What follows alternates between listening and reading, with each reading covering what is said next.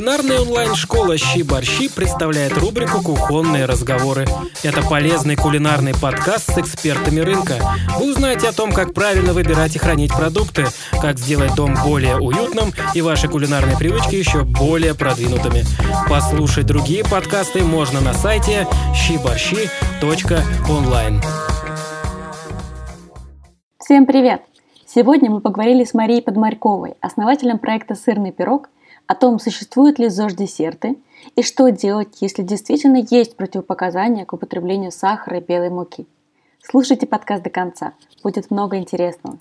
Добрый вечер. Я сейчас немножко расскажу, кто я, почему я сегодня с вами, и представлю нашего спикера Марию. Меня зовут Алена Гречина, я основатель кулинарной онлайн-школы «Щи-борщи». И сегодня, собственно, немножко расскажу про то, как мы познакомились с Марией и как мы пришли к той теме, к которой мы пришли. Мы с Марией познакомились как раз на почве вебинаров. Я искала нового спикера, с кем поговорить на важные для нас темы. И, собственно, Мария, она представляет проект э, «Сыр-пир» или «Сырный пирог», интересный проект, мы про него поговорим подробнее. Это что-то типа американских чизкейков на русский лад. Мы с Марией, когда созванивались, обсуждали ну, сложную историю про кондитерку, перекладывать на слова, ничего не показывая. И мы стали обсуждать вот эти вот точки соприкосновения, где будет интересно вам, нам, ну, мне лично, там, Марии, где ее там экспертиза самая высокая. И в процессе обсуждения мы вышли на такую тему повальная мода на зожные десерты на замены сахара, на замену муки и, в принципе, на вот вся эта история таких неких фитнес-десертов. То есть э, я это наблюдаю и в кондитерке, ну, как именно в магазинах, да, где люди приходят, покупают. Я это же наблюдаю там среди соседней для меня сферы, это кондитерские курсы, потому что сейчас очень модны фитнес-десерты,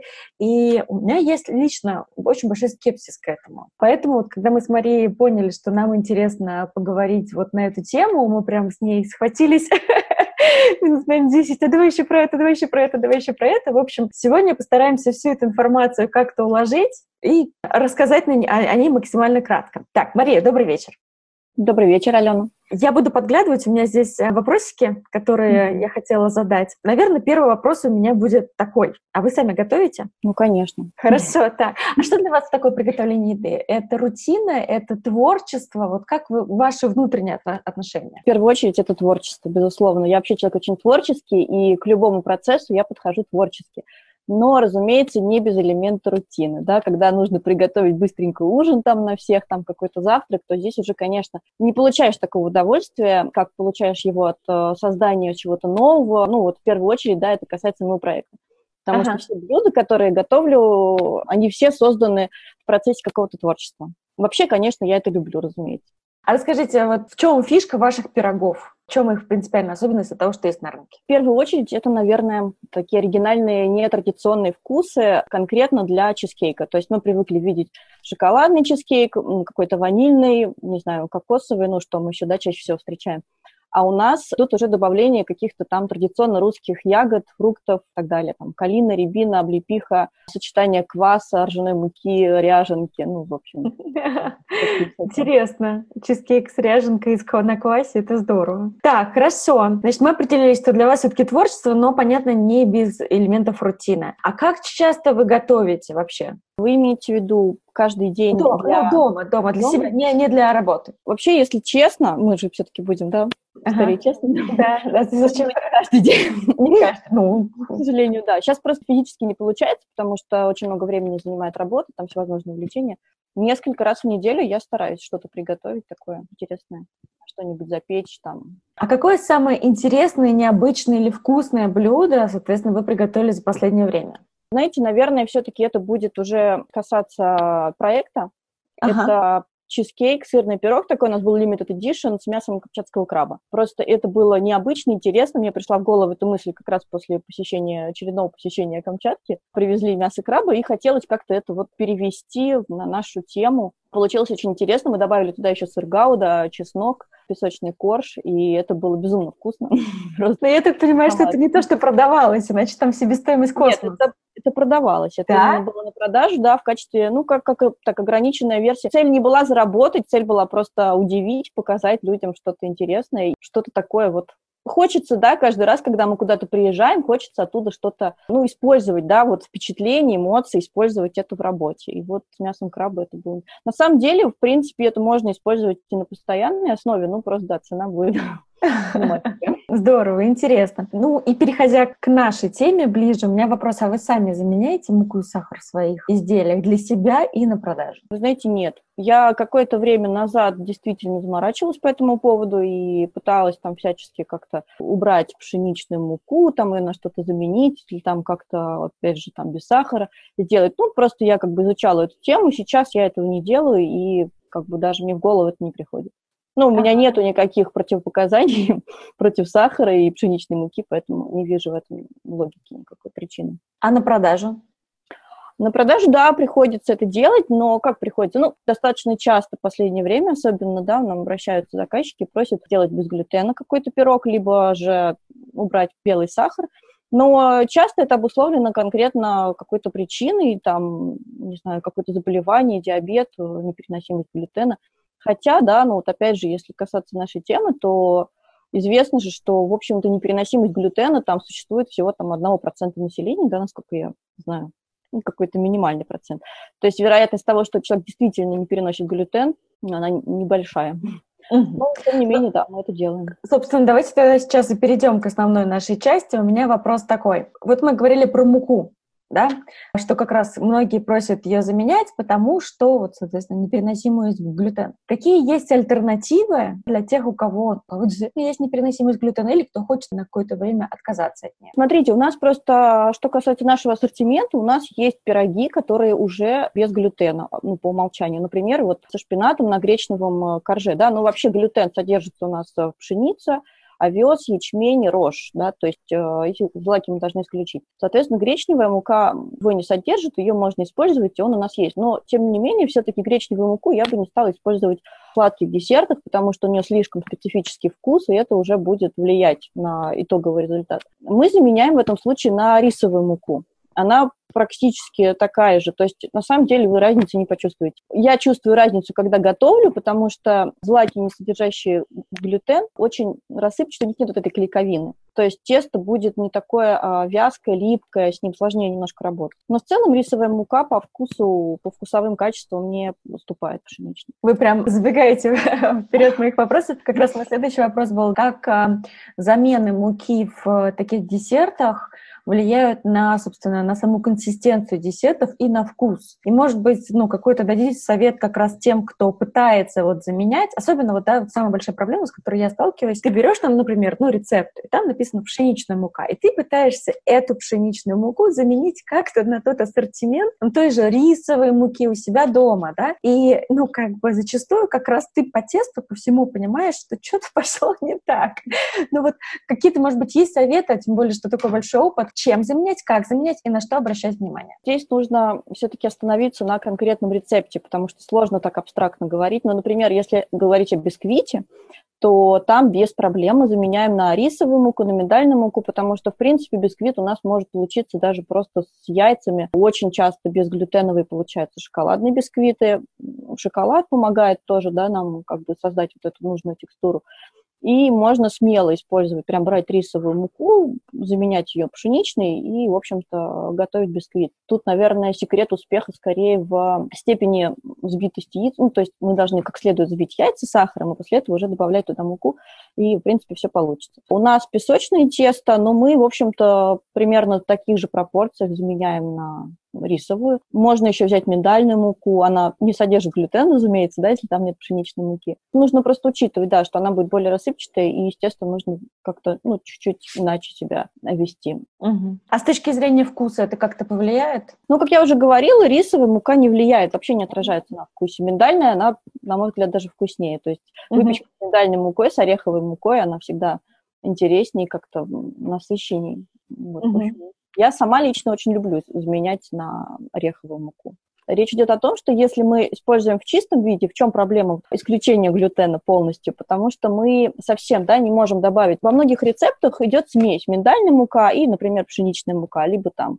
какая-то ореховая мука, и немножечко мы добавляем все-таки муку, содержащую клейковину, содержащую глютен. То есть если убирать совсем, то здесь уже, конечно, сложнее. А если чуть-чуть оставлять немножечко, да, какой-то небольшой процент муки, то результат будет вообще отличный. То есть получается, что вы советуете, что если нет прям категорических противопоказаний, да. то лучше оставлять хотя бы небольшой процент пшеничной муки в составе для того, чтобы, соответственно, тесто было более а, клейким, да, соответственно, он лучше схватывалось, и было его проще вымешивать.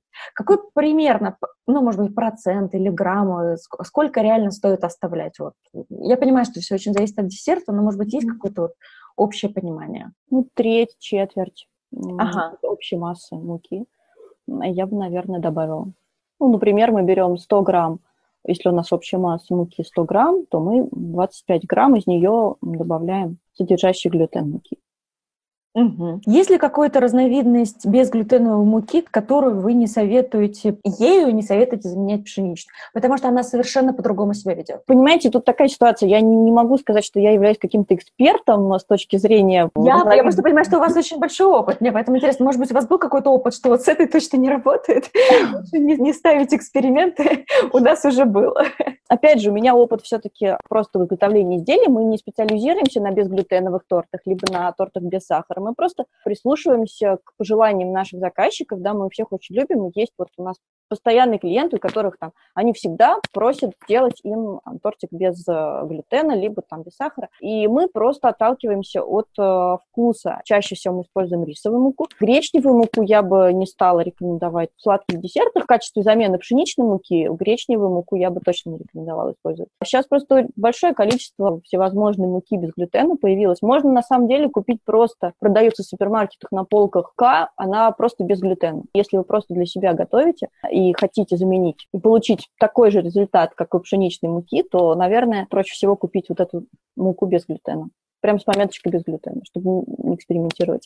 Вот тут у меня вопрос. Как давно к вам стали обращаться именно с просьбой без глютеновых десертов? И какие еще, кроме вот целиакии, вот какие еще есть причины, почему люди просят заменить? Всего порядка 2-5% людей, у которых есть непереносимость, которая действительно непереносимость. У остальных это, ну, условно, как легкая аллергия, это может быть там, до 30%. Насколько это совпадает с вашими цифрами? И вообще, как давно к вам стали обращаться с такими вопросами? По поводу муки, ну, не могу сказать, что давно. То есть, действительно, мне кажется, что все-таки это связано с неким трендом, в современном мире, что люди вот как-то стали на это обращать внимание. Ну, пару лет, чаще просьба заменить сахар на что-то другое.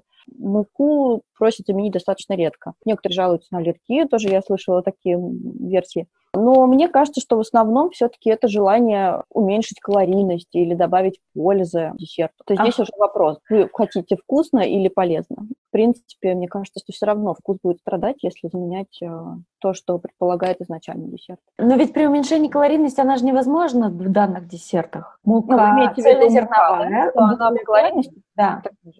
Да. Цельнозерновая мука тоже содержит глютен. То есть мы говорим чисто про уже другие виды, другие злаки. ну, я имею в виду, хорошо, там, да. условно, рисовая мука будет не сильно менее калорийной, чем пшеничная. Ну да, видимо, считается, что она несет в себе больше пользы, потому что пшеничная обработанная мука, вот это высший сорт, который используют в выпечке, не содержит в себе вообще ничего полезного, питательного для нашего организма, да. Угу. Если мы все-таки что-то едим, хотим получить какие-то питательные вещества. Но, опять же, белый рис, он тоже обработанный, не знаю, насколько сильно выигрывает перед пшеничной обработанной мукой. Ну, то есть это да. спорный вопрос, я, опять же, не диетолог, да, мне сложно. Да. Но я так понимаю, что люди, вот, исходя из этого, вот, просят заменить.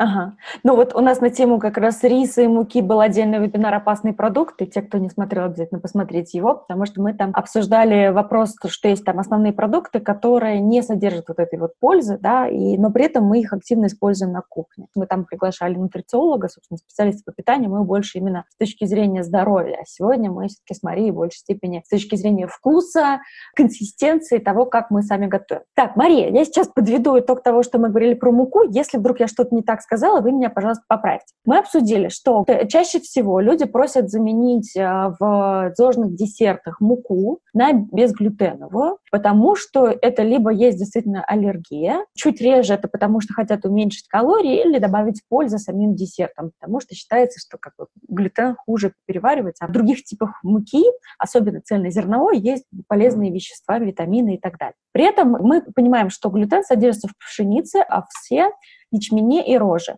Во всех остальных видах разновидностях муки глютен не содержится. В частности, сейчас мы обсуждали гречневую, рисовую и миндальную муку и говорили про то, что гречневая мука – это здорово, но она не очень подходит для сладких десертов. А вот рисовая, она на самом деле является, по сути, полноценным аналогом пшеничной муки с точки зрения именно ее поведения в приготовлении десерта. Также Мария сказала о том, что пшеничную муку легко можно заменить на безглютеновую. У них есть отличный опыт с тем, как они это заменяли в бисквите и в песочном тесте. То есть это как бы то тесто, которое точно позволяет. И если в тесто вы добавляете шоколад, то, соответственно, потери в текстуре теста будут минимальны, потому что шоколад позволяет это тесто максимально сделать вот таким пластичным. Собственно, основная проблема, которой могут столкнуться хозяйки на кухне при замене пшеничной муки на безглютеновое, это то, что тесто становится более рассыпчатым и с ним сложнее управляться. Ну, нет, да, все, все правильно. Единственное, что все-таки я не могу с уверенностью утверждать, по какой причине люди просят безглютеновую. Ну, ну то есть я не могу... Да, процент... нет, нет мы, же, мы же на вашем опыте, конечно. Да. Мы не делали исследования по России с валидной выборкой и все остальное. Нет, конечно, мы опираемся на ваш опыт, да, то есть то, почему к вам люди приходят. Да, и по поводу рисовой муки тоже я имела в виду больше ее вкусовые качества. То есть вы не почувствуете разницу во вкусе. Угу какие-то на рисовой муке и пшеничной. Опять же, мой опыт говорит об этом. Может быть, кто-то почувствует. А поведение, конечно, у рисовой муки будет все равно немножко другое, чем у пшеничной, потому что там нет этой клейковины. Угу. А так Хорошо. все, да. Продолжаем разговор. Те, кто с нами в прямом эфире, если у вас есть вопросы по части, связанные с мукой, по заменам, по другим альтернативам и так далее, вы, пожалуйста, задавайте вопросы, а мы с Марией пойдем дальше, поговорим на тему замены сахара. Как часто его просят заменить? И, собственно, первый, наверное, вопрос, как часто и почему? Но его существенно чаще просят заменить, чем муку. Как ни странно, да, человек обращается с десертом и просит в первую очередь заменить сахар. Бывают случаи, когда это диабет, то есть они предупреждают, э, что ни в коем случае никакой вид вообще сахара. В таком, если это диабет, то это можно заменить ну, фруктозой, да, самое банальное, либо каким-то сахарозаменителем. Но все-таки чаще всего люди просят заменить сахар по той простой причине, что они придерживаются правильного питания, они не хотят есть э, белый рафинированный сахар и предпочли бы более полезный аналог. Мы чаще всего в этом плане предлагаем сироп топинамбура. Это растительная замена сахара, полезная, натуральная, и у нее достаточно низкий гликемический индекс. По поводу фруктозы тоже тут, в общем, спорный вопрос. Опять же, на самом деле у нас редкие случаи, когда люди все-таки по причине диабета просят заменить. Чаще всего это именно какие-то убеждения. Либо, как вы уже говорили, модный тренд который, mm-hmm. в общем сейчас с большей вероятностью люди вот по этой причине пытаются как бы себя ограничить. Тут тоже можно говорить об этом, наверное, долго, потому что я, честно говоря, вот не понимаю вот этой темы с модным трендом. В принципе, все хорошо в меру, да, это же известный факт. Конечно, если вы съедите тонну сладкого десерта, содержащего сахар, вам будет, ну, просто как минимум плохо. У вас там может какая-то появиться аллергия. Если вы съедите немного, да, чего-то содержащего сахар, то с вами ничего не случится. Почему люди еще отказываются, почему они так яростно противятся именно белому рафинированному сахару? По той же причине, потому, почему они против пшеничной необработанной муки. Там нету никаких полезных веществ. То есть, по сути, из сахара и растительного происхождения вытащили все полезные какие-то свойства, вещества и ставили только вкус. Ну, в общем, здесь, наверное, я могу согласиться, ну, потому что это действительно так. Но в то же время, если в десерте этого сахара будет небольшое количество присутствовать, то он просто подчеркнет вкус. То есть вообще вот что касается нашего проекта, у меня никогда не было задачи сделать, чтобы это был просто вот ну, какой-то сладкий торт. У нас в любом десерте есть какая-то идея, задумка. Это должна быть игра вкус, это либо это что-то кисленькое со сладостью, что-то хрустящее, наоборот, аромат, там, мята или какие-то травы, там, другие, что-то интересное. И сахар в данном случае просто подчеркивает, помогает раскрыть вкус, ну, либо, да, играть такую вспомогательную роль. Поэтому в целом я всегда говорю, что у нас все десерты содержат минимум сахара, поэтому если вы боитесь, что это будет какой-то дико сладкий торт, то это, в общем, не так. Поэтому, может быть, нет смысла заменять. Кстати говоря, после моего разговора некоторые отказываются от заменителя сахара. То есть они действительно, сначала они просят заменить, потом, когда, в общем, понимают идею, они как бы соглашаются и, в общем-то, пробуют а, тот вариант, который у нас предусмотрен изначально. Сироп топинамбура все равно, каким бы он ни был прекрасным, он все равно влияет на вкус, он влияет на цвет блюда. Он менее и... сладкий, да? Нет, он сладкий. Вы почувствуете разницу. Если вы приготовите запеканку на сиропе топинамбура, вы тут же почувствуете, что там что-то добавлено. Нет натурального естественного сахарозаменителя, который бы не повлиял на вкус. Например, финиковый сахар, который тоже многие очень любят, просят использовать. По сути, это что? Это финики, то есть такой вот концентрат финиковый. Он очень сладкий, опять же, придает цвет и все равно отражается во вкусе. Виноградный сахар еще неплохой, он бесцветный, поэтому как раз в данном случае цвет не пострадает. Очень-очень сладкий. Ну, по сути, это же чисто в виде фруктозы. То есть люди, которые говорят, что нам не надо, пожалуйста, нам нет фруктозы, нельзя, но нам, пожалуйста, вот виноградный сахар. Не знаю, тоже не понимаю этого, мне кажется, что это то же самое, по сути.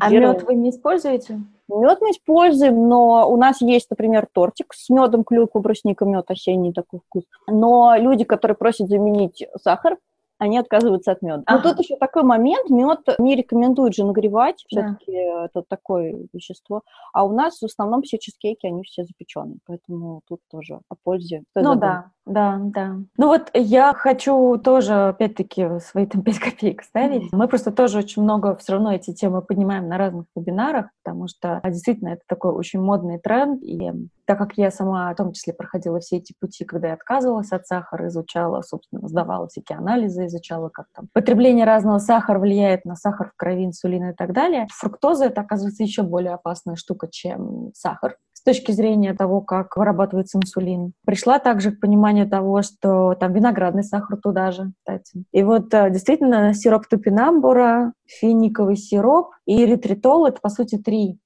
сахарозаменитель, которые хоть как-то более-менее одобрены с точки зрения того, как вот э, наш организм влияет на них. Но вот я абсолютно согласна с Марией, что если уж мы хотим съесть десерт, то надо себе позволить просто небольшой кусочек съесть, насладиться, не пытаться его ничем заменить и спокойно пойти дальше в свою прекрасную бессахарную жизнь. Потому что, ну, все эти заменители, к сожалению, они имеют такой же эффект, просто скрытый. Нам кажется, что можно больше, на самом деле больше не стоит. Это раз. Во-вторых, это удорожает стоимость продуктов. А в-третьих, мы также, кстати, обсуждали на вебинаре «Опасные продукты», что, в принципе, если есть десерты жирные, с маслом хорошим, сыром, там, я уверена, что вы же используете, да, вот жирные сыры, которые 45% жирности и более. Филадельфия. Филадельфия, да. Да, по сути, чизкейки, да, именно жирные десерты. Соответственно, в жирных десертах э, сахар усваивается не пиками, а более равномерно за счет вот этого вот жира. Если есть вот такие десерты, мороженое и горький шоколад, то, соответственно, в таких случаях можно не так сильно переживать за количество сахара. Мария, хорошо. Мы поговорили сейчас о том, что чаще всего люди у вас просят сделать сахарозаменителями, потому что диабет, потому что они на правильном питании, не хотят белорафинированный сахар, потому что там нет пользы, и потому что, в частности, это модный тренд. При этом чаще всего вы предлагаете несколько основных замен. Это фруктозу, сироп топинамбура, виноградный сахар, финиковый сироп. Мед вы не предлагаете, потому что, соответственно, мед нельзя нагревать, а ваши все десерты выпечные, да, уже сам мед становится нездоровым. А как давно к вам стали обращаться за заменами сахара? Тогда же, когда с мукой? Наверное, запросы на альтернативный сахар были и раньше, потому что диабет существует уже достаточно давно. Поэтому раньше. Просто, наверное, в последнее время эти запросы участились. Сейчас еще мы, правда, эту тему да, не затрагиваем, там веганские десерты, чтобы вот всего этого молочное. Сейчас как раз, наверное, вот этих запросов стало очень много, то есть вот чтобы там вообще все убрать без молочных, без яиц, без сахара. Вот. Ну, вот, а кстати, что же мы не затронули этот тренд? Мы как-то его не обсудили. А это причем вот мне интересно, вот люди, которые у вас заказывают веганские десерты, они сами в этот момент веганы? Или же, ну, доподлинно неизвестно? Я вообще не могу сказать про своих заказчиков такого вот. Они же, ну, в любом случае, да, они в первую очередь обсуждают возможности, задают вопросы мне, да, не я задаю вопросы, почему, по какой причине. Мне, конечно, важно знать, вообще категорически нельзя какой-то продукт, либо это просто какое-то ограничение.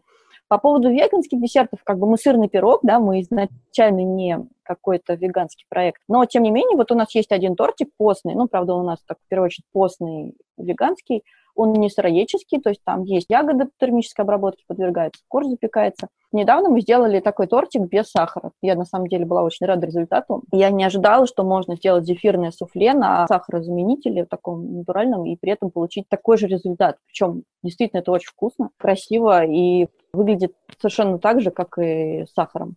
хотя это суфле на агаре, и, в общем, у меня были вопросы, как это все в итоге получится, потому что это был как раз сироп топинамбура, не сахарозаменители, там не эритролы, которые советовали, а просто сироп топинамбура получилось. Вот тут на самом деле есть такой момент, основная сложность вот рецептов, если вы хотите заменить сахар на что-то другое, это найти этот рецепт потому что чаще всего мы сталкиваемся с чем? Открываем рецепт и видим там пропорции и сахар. То есть мы не понимаем, там 125 грамм сахара, мы не понимаем, сколько нам взять. Вот у нас есть сироп, тут у нас вот какой-нибудь порошочек, там стевия или, или ритерол. Мы, кстати, не говорили про стевию, который еще не калорийный у нас растительный аналог. Ага. Он как, он у вас тоже, да, не пользуется? Нет, он туда же идет, куда этот наградный сахар, а у вас?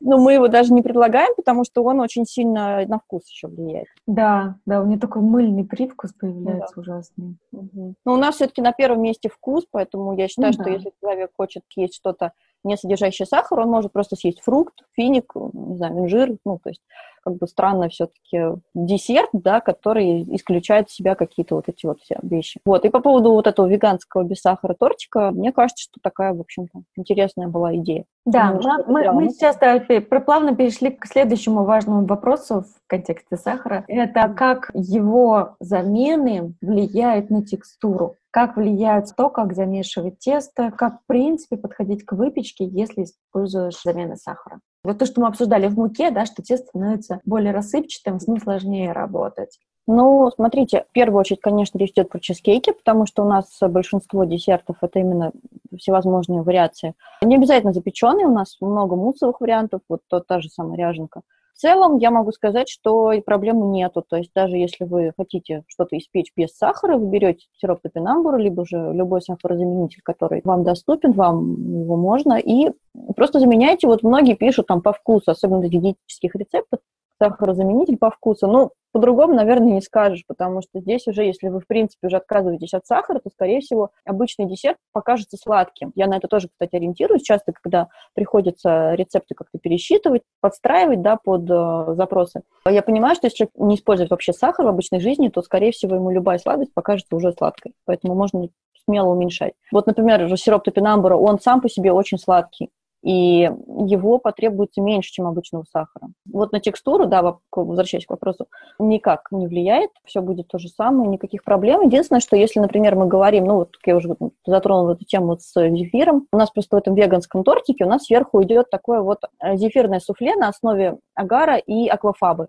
Ну, это нутовый отвар который э, заменяет яичный белок. Здесь две проблемы, да, во-первых, нам нужно, чтобы аквафаба хорошо сбилась, да, это уже в нем такой вопрос. И плюс еще мы убрали сахар, естественный стабилизатор, но вот я могу сказать, что если его заменять на сироп топинамбура и как следует уваривать сироп с агаром, сироп топинамбура, то, в общем-то, получится. Тут, конечно, наверное, не так легко, не с первого раза, поэтому вот надо учитывать бисквиты, Бисквиты могу сказать, что мы сахар не заменяли в бисквитных тортиках. Ну, во-первых, очень часто торты содержат все-таки шоколад в каком бы то ни было виде, да, какие-то прослойки, крем. Шоколад уже, ну, сложно будет как-то совсем изолировать от сахара. А так, в целом, да, можно, наверное. Тут даже не знаю, больше, наверное, вопрос о том, зачем это все-таки. Что касается сахара, у нас есть еще опции соленые чизкейки, то есть вообще не содержащие сахара. Это, конечно же, не десерт, но тем не менее тоже как такая альтернатива. Я поняла. Так, я вот, кстати, хотела сделать заметку по поводу чувствительности к сахару. Я ставила эксперимент, да, регулярно, вот то ем, то не ем, то ем, то не ем. Я вот поняла, что, например, а, когда я отказалась от сахара, я совсем не могла есть покупные вот э, шоколадки ну, там, например, альпинкольд какой-нибудь, да, вот просто это невыносимо, потому что ты ешь, а тебя прям даже вот, вот так вот все состояние, насколько там много сахара, и вот ты даже не чувствуешь вкус там шоколада. Но при этом в этот момент я могла есть какой-то другой промышленный десерт, я очень люблю шоколад из Казахстана. Мне его привозят, называется Рахат. Фирма-производитель Рахат, они делают казахстанский тоже молочный шоколад. Ну, казалось бы, это молочный, то молочный. Но видно, что используются настолько качественные продукты, что этот шоколад я ела всегда. То есть я спокойно, ну, там, могу долго не есть шоколад, на части есть этот шоколад и получать от него удовольствие. То есть я к тому, что и оба они промышленные, оба они в категории молочных, да, но качество других ингредиентов, жиры, например, условно доля какао-бобов, какао-масла в этом шоколаде влияет на то, как он воспринимается вкусовыми рецепторами. Как бы я согласна, что в основной своей массе людям, которые не едят эти сахара, надо меньше его класть. Но, тем не менее, тоже мало не положишь, потому что я ставила, когда эксперименты с эритритолом, я поняла, что он настолько дает маленькую сладость, что я так и не смогла научиться готовить с ним десерты. Там, я помню, там шарлотку пыталась с ним спечь. Ну, в общем, это была не шарлотка, это было тесто с яблоками. ну, в общем, просто потому, что в том числе не хватало вот этой сладости, которую должен дать сахарозаменитель. Я согласна, что это действительно проблема, когда начинаешь копать в эту сторону. Нормальных таблиц пересчета их не существует. Просто потому, что даже сейчас нет стандартов. Нет такого, что там один сахарозаменитель везде одинакового качества. Чтобы тогда хотя бы там там были стандарты пересчета. В каких-то странах это один производитель, в других странах это другой производитель, и они могут очень сильно отличаться. А я уж молчу, да, вот только сейчас мы обсудили порядка пяти вариантов того, чем это можно заменить. Вот опять же, у меня просто я, у нет такой цели перевести все рецепты на варианты там заменителя сахара, ну, например, тоже безе, да, вот мы даже не пробовали, в принципе, делать что-то связанное с безе, с меренгой сахара, потому что, ну, я представляю, насколько это все будет вообще в целом менять. То есть, ну, все-таки сахар очень важный ингредиент в кондитерском деле. А ну, я пробовала. можно сказать. А я Без пробовала, да. У меня получилась прекрасная белковая масса, нежно размазанная по поддону. Все это торжественно полетело в мусор. Потому что без, э, ну, соответственно, вот я пробовала именно на ретритоле, он не дает вот эту текстуру. То есть вот то, что дает сахар, да, белки на нем не взбиваются вообще. Вот чего-то там все равно не хватает, чтобы они сбились. Ну, единственный вариант, вот, который мы сейчас, собственно, опять же, методом проб э, выявили, это просто брать сироп, уваривать. То есть есть такой способ приготовления меренги, итальянская меренга, когда мы варим сироп и горячий сироп вливаем в взбивающиеся белки на высокой скорости. И учитывая, что это получилось вот с аквафабой, с веганским зефиром, то я думаю, что можно поэкспериментировать, сделать то же самое с э, безе. Тут такой момент, зачем? Для себя я давно уже пришла к выводу, что это совершенно не нужно. Лучше съесть действительно вкусный, качественный десерт. Тут ключевое слово «вкусный». Если действительно этот десерт будет вкусным, какая разница, что в нем сахар, или это будет сироп или это будет виноградный сахар, правильно? Вы просто съедите небольшую порцию. Мне кажется, что это вообще вот это вот чувство меры во всем. Люди думают, что они едят что-то полезное, при этом они могут съесть там ведро этого полезного, и как бы никакой пользы от этого не будет. Мало того, пострадает вкус, вы даже не получите того удовольствия, как если бы вы съели небольшую порцию, действительно чего-то очень вкусного, запомнили бы это, подняли бы себе настроение. Как я уже говорила, многие чизкейки мы заменяем, при этом, в общем-то, не страдает ни вкус, ни текстура, ни внешний вид даже, да, если не говорить про вот эти вот сиропы топинамбура, да, или финиковые, ну, например, виноградный сахар. Тем не менее, вот с какими-то сложно сочиненными десертами я бы даже не стала экспериментировать. Просто переведете продукты, ну, жалко же. Муссовые, да, например, тортики. Да, согласна, согласна. Тем более у меня уже такой опыт был, я переводила и выкидывала. Итак, прежде чем мы перейдем к завершающей части вопросов, я хочу ответить на главный вопрос, который звучит в начале нашего вебинара. ЗОЖ десерта — это кулинарный миф или действительно тренд, новое открытие чего-то, что мы не знаем. Наш с Марией опыт, опыт с Ульяной, который мы делали, жиры, трансжир выпечки, опыт, соответственно, с вебинаром «Опасные продукты», он говорит о том, что это на самом деле кулинарный миф. Это попытка заменить сделать то, что условно находится в категории табу, да, что мы, нам не надо есть десерт, потому что мы поправимся. А почему мы поправимся сейчас? Мы поедим сахар, у нас там инсулин, у нас от белой муки тоже там инсулин вспыхивает. Суть стоит в том, что если хочется съесть десерт, надо съесть ну, в меру. Все ЗОЖ-десерты создают иллюзию того, что это здоровый продукт. Создает иллюзию того, что это низкокалорийно, создает иллюзию того, что там есть дополнительные микроэлементы полезные и так далее, и поэтому есть можно больше. Нет, это не надо больше надо действительно, вот я абсолютно поддерживаю Марию, надо есть в оригинальном этом сочетании, небольшом количестве, получать от этого свое удовольствие без какого-либо чувства вины за это. Съел, порадовался, что у тебя была такая возможность, иди дальше. Мы против ЗОЖ-десертов. Да, вот я согласна с комментарием, что есть исключения. Это люди с диабетом и люди с целиакией. Люди, у которых действительно не могут есть глютеновую муку, не могут есть сахар. Вот в этом случае, да, имеет смысл заменять. Если вы находитесь в этой категории, то тогда действительно имеет смысл. Ну, собственно, какие варианты мы сейчас достаточно подробно обсудили, да, что это вот может быть фруктоза, сироп топинамбура, финиковый сироп. Мария, в частности, подсказала хороший вариант, как делать безе для тех талантливых, как я, которые выбрасывают их потом, что вот можно уваривать сироп, да, взбитые белки добавлять, получится даже безе, который обычно без сахара сложно представить, в принципе, можно приготовить. Главное понимать, зачем. Если для здоровья, ну, вот именно по медицинским показателям, тогда надо. Если во всех остальных случаях, лучше не париться.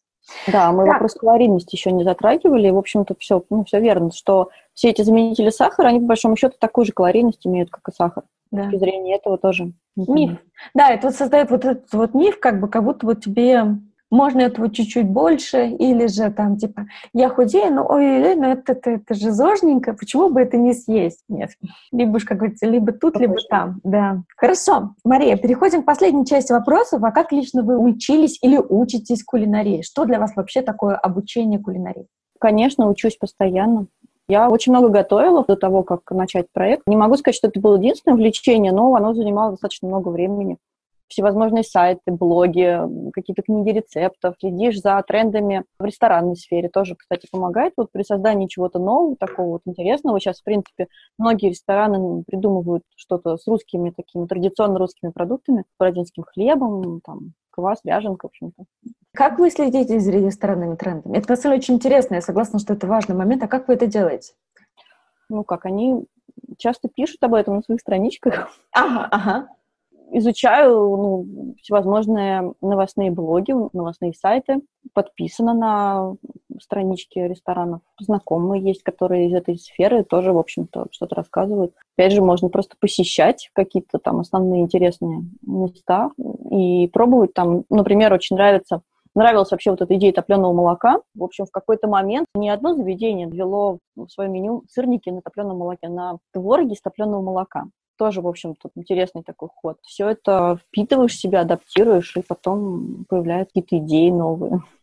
Интересно, интересно. А это в большей степени для работы или дома в том числе? Ну, сначала это эксперименты проводятся на домашних, а потом уже начинаем думать, как, как вводить этот ассортимент в будущем. Ага, прикольно.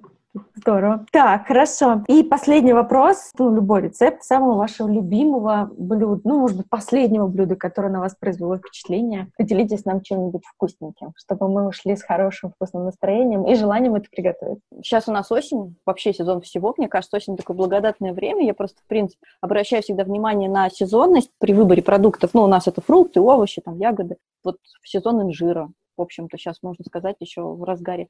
Поэтому я советую приготовить такую очень интересную закуску. Ну, не знаю, как закуска это или как, ну да, легкое блюдо на, там, на ужин. Запеченный инжир с козьим сыром, пармезаном, кедровыми орешками и бальзамиком.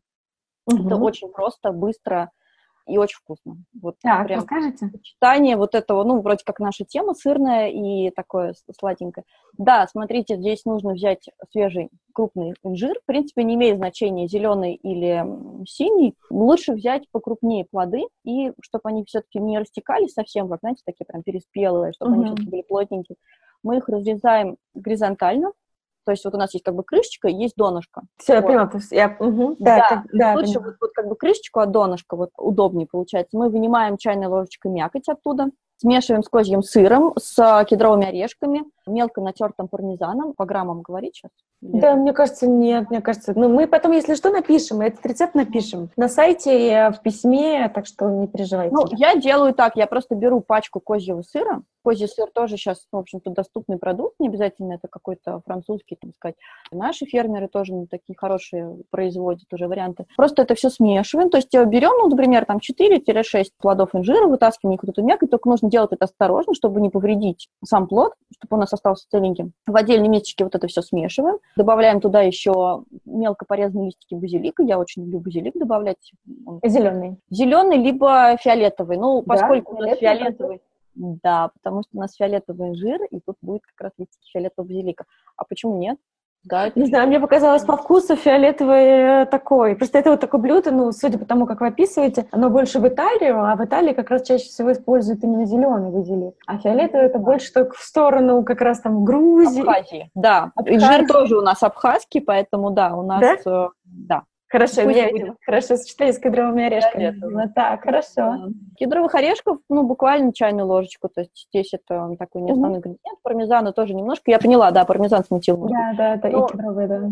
Вот это буду исключительно вот такое, такое мое видение, да, вот мне нравится очень пармезан. Еще классно, когда это все можно внутрь его не добавлять, то есть можно просто смешать козий сыр с мякотью инжира, добавить туда немножечко листики, листика базилика, прованские травы сухие, туда тоже это очень хорошо подходит. Можно это, в принципе, не добавлять, это просто так опционально. Этой начинкой мы наполняем наши половинки инжира, которые у нас э, стоят. Лучше всего взять какой-то небольшой, не противень такой плоский, а что-то такое с бортиками, проложить туда фольгу, уложить вот эти инжиринки и посыпать пармезаном сверху. То есть вот классно, когда появляется вот эта вот сверху такая сырная корочка. Угу. Причем можно запечь сначала минут 10 в обычном режиме духовки, где-то 180-200 градусов, потом в самом конце, если есть гриль, то поставить под гриль там буквально на пару минут, чтобы это все так вот прям запеклось. Потом, когда мы вытаскиваем, мы это поливаем бальзамиком, прям буквально чуть-чуть, там несколько капель и подаем. Mm, звучит очень вкусно. Прям горяченьким есть, да? Или остудить? Чуть-чуть остудить все-таки. Чуть-чуть остудить. получить ожоги. Я поняла. Так, надо в выходные заехать за инжиром. Спасибо Нет, вам большое. это очень просто. Да, я верю. И, кстати, никакого сахара и муки не было использовано в этом рецепте. А, спасибо вам большое, Мария, и за полезный разговор, и за вкусный рецепт. Если у кого-то есть какие-то вопросы, на которые вдруг мы почему-то не ответили, пожалуйста, их задавайте. Если нет, пишите в комментариях. Большое спасибо Марии за то, что она нашла время, поделилась э, с нами своими находками за время работы с проекта «Сырный пирог». Все, Мария, спасибо вам большое. Тогда мы будем на связи. Хорошего вечера понедельника. И вам спасибо. Ну что, из разговора с Марией мы узнали, что плохая новость заключается в том, что все замены сахара и муки не приводят ни к снижению калорийности, ни к смягчению инсулинового ответа организма. Поэтому, если у вас нет медицинских противопоказаний, мы рекомендуем изредка баловать себя качественными сладостями с оригинальным вкусом и составом. В разумных количестве, конечно. А хорошая новость в том, что если вам действительно нельзя сахар и белую муку, то есть возможность готовить и покупать десерты, которые не несут вреда вашему здоровью, ну и порадуют ваши рецепторы. Итак, расскажем про основные замены. Мука, в которой не содержится глютен. Первая – это рисовая, самый оптимальный вариант замены. Вторая – это гречневая, но ее не стоит заменять в сладких десертах из-за того, что очень специфичный вкус. Третий вариант – это миндальная мука, дает очень интересный, насыщенный вкус, обогащает текстуру выпечки. И четвертое – это пшеничная безглютеновая. Достаточно безболезненно можно заменять муку в бисквитном и песочном тесте. Но важно помнить, что тесто без глютена становится более рассыпчатым и работать с ним намного сложнее. Лучше всего заменять муку на безглютеновую не полностью, хотя бы оставляя 25-30% пшеничной муки. Шоколадное тесто без глютена проще в работе, поэтому, если есть возможность, добавьте шоколад или какао. Варианты нездоровых альтернатив сахара – это фруктоза, стевия и виноградный сахар. Поэтому вместо них мы рекомендуем использовать здоровые альтернативы. Это сироп топинамбура или финиковый сироп. Но обратите внимание, они меняют цвет десерта. Также отлично использовать эритритол или мед, но мед только для невыпечных десертов. А если у вас нет никаких ограничений с точки зрения здоровья, то приходите к нам на курс по выпечке. Мы там поговорим про 6 основных видов теста, приготовим 16 рецептов. И в том числе поговорим по поводу замен, альтернатив, как и муки, так и сахара более подробно. Приходите, вместе готовить намного вкуснее.